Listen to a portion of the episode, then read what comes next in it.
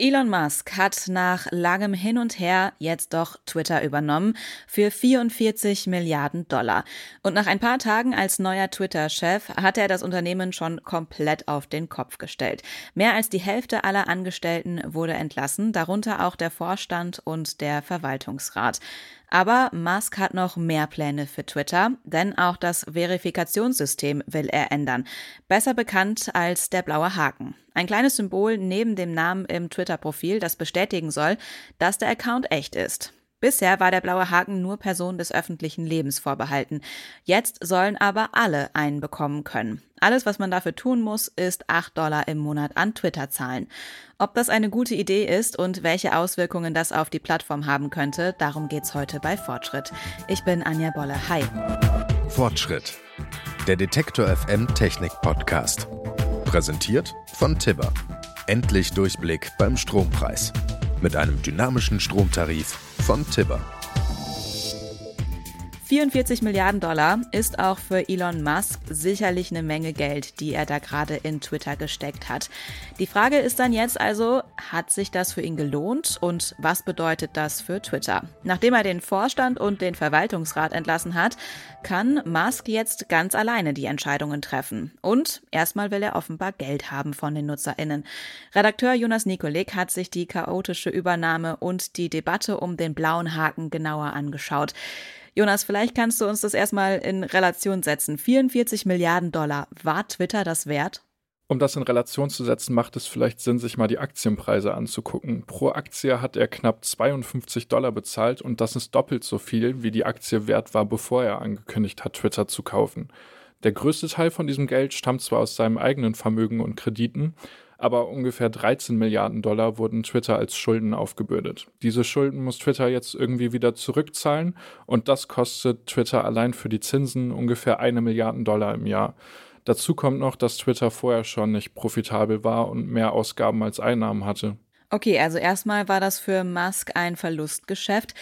Wie hat Twitter denn bisher das meiste Geld verdient?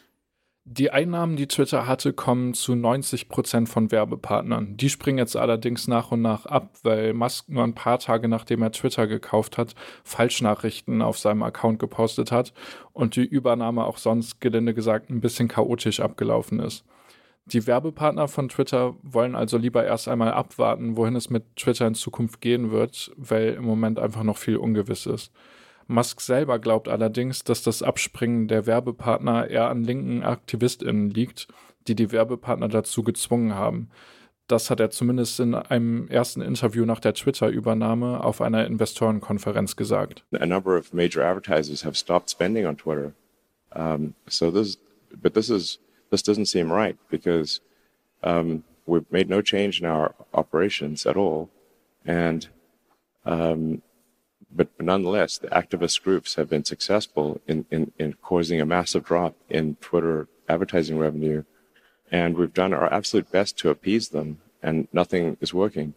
Musk hat zwar selber gesagt, dass er Twitter nicht gekauft hat, um Profit damit zu machen, sondern um eine Plattform für Meinungsfreiheit zu schaffen, wenn man sich aber mal anguckt, was für Entscheidungen getroffen wurden, seitdem er Twitter übernommen hat, hat man weder das Gefühl, dass er wirklich versucht, eine Plattform für Meinungsfreiheit zu schaffen, noch dass ihm der Profit komplett egal wäre.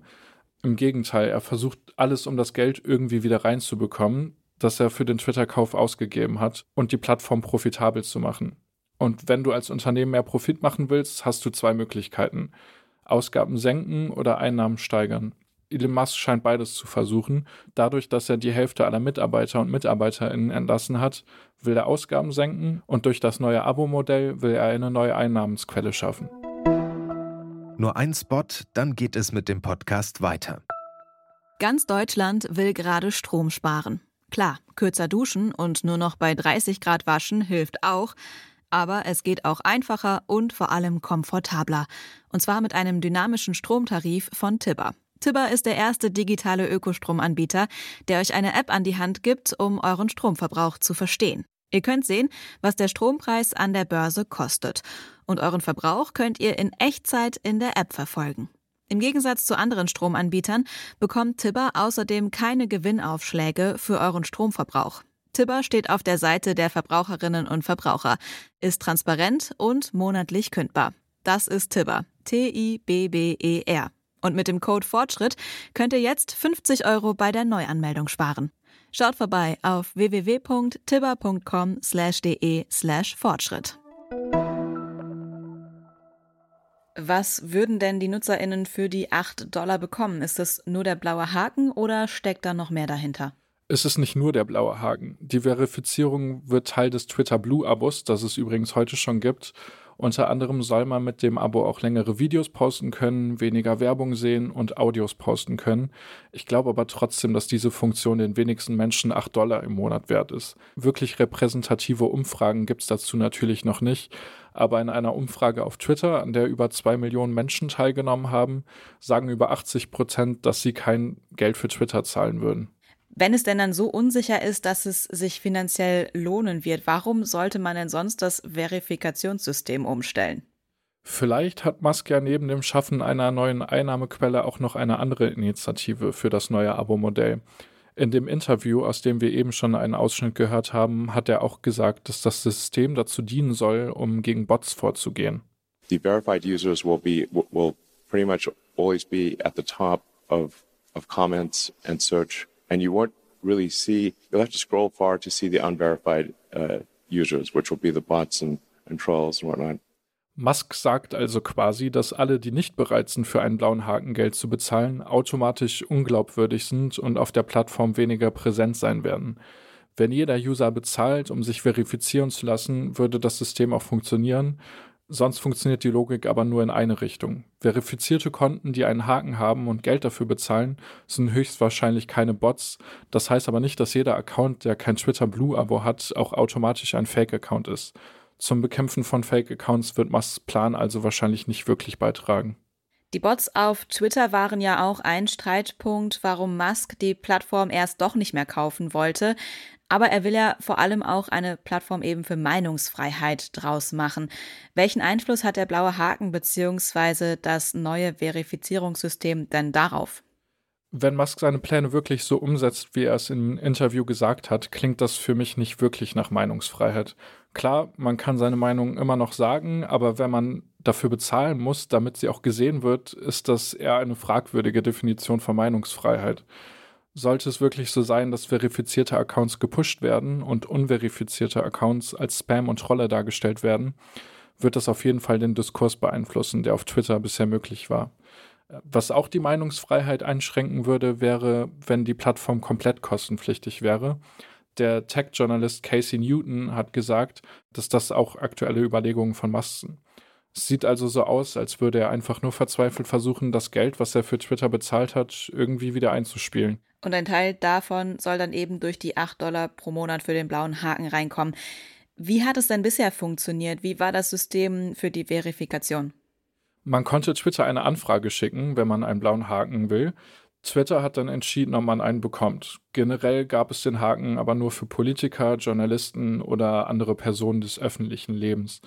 Es war allerdings nicht öffentlich, wie Twitter entscheidet, wer jetzt genau eine Person des öffentlichen Lebens ist und wer nicht. Man muss also auch sagen, dass das Verifikationssystem vorher auch schon nicht ganz unproblematisch war. Es wäre zum Beispiel eine gute Idee gewesen, diesen Prozess transparenter zu machen, aber Geld für den blauen Haken zu verlangen, da würde ich sagen, das macht es in meinen Augen nur noch schlimmer. Deine Einschätzung von Musk als neuer Twitter-Chef, hat er sich da beim Kauf verkalkuliert oder verfolgt er einen Plan, der aktuell nur für ihn wirklich ersichtlich ist? Ich glaube, er hat auf jeden Fall nicht damit gerechnet, dass die Werbepartner nach seinem Kauf abspringen werden. Vielleicht sieht er auch irgendwas, was sonst keiner sieht, aber im Moment sieht es eher so aus, als würde er selber nicht wissen, was er tut. Er hat auf Twitter auch selber gepostet, dass Twitter in den nächsten Monaten viele dumme Dinge tun wird und sie werden behalten, was funktioniert und ändern, was nicht funktioniert. Bleibt dann also abzuwarten, was er als funktionstüchtig definiert und was nicht. Vielen Dank, Jonas, für deine Einordnung. Gerne. Damit sind wir am Ende dieser Folge angekommen. Wenn ihr es noch nicht getan habt, dann folgt diesem Podcast. Dann verpasst ihr keine Folge mehr und könnt damit auch noch unsere Arbeit unterstützen. Ihr findet Fortschritt überall da, wo es Podcasts gibt. Produziert hat diese Folge Benjamin Zerdani und die Redaktion hatte Jonas Nikolik. Mein Name ist Anja Bolle. Vielen Dank fürs Zuhören. Tschüss und bis zum nächsten Mal. Fortschritt. Der Detektor FM Technik Podcast. Präsentiert von Tibber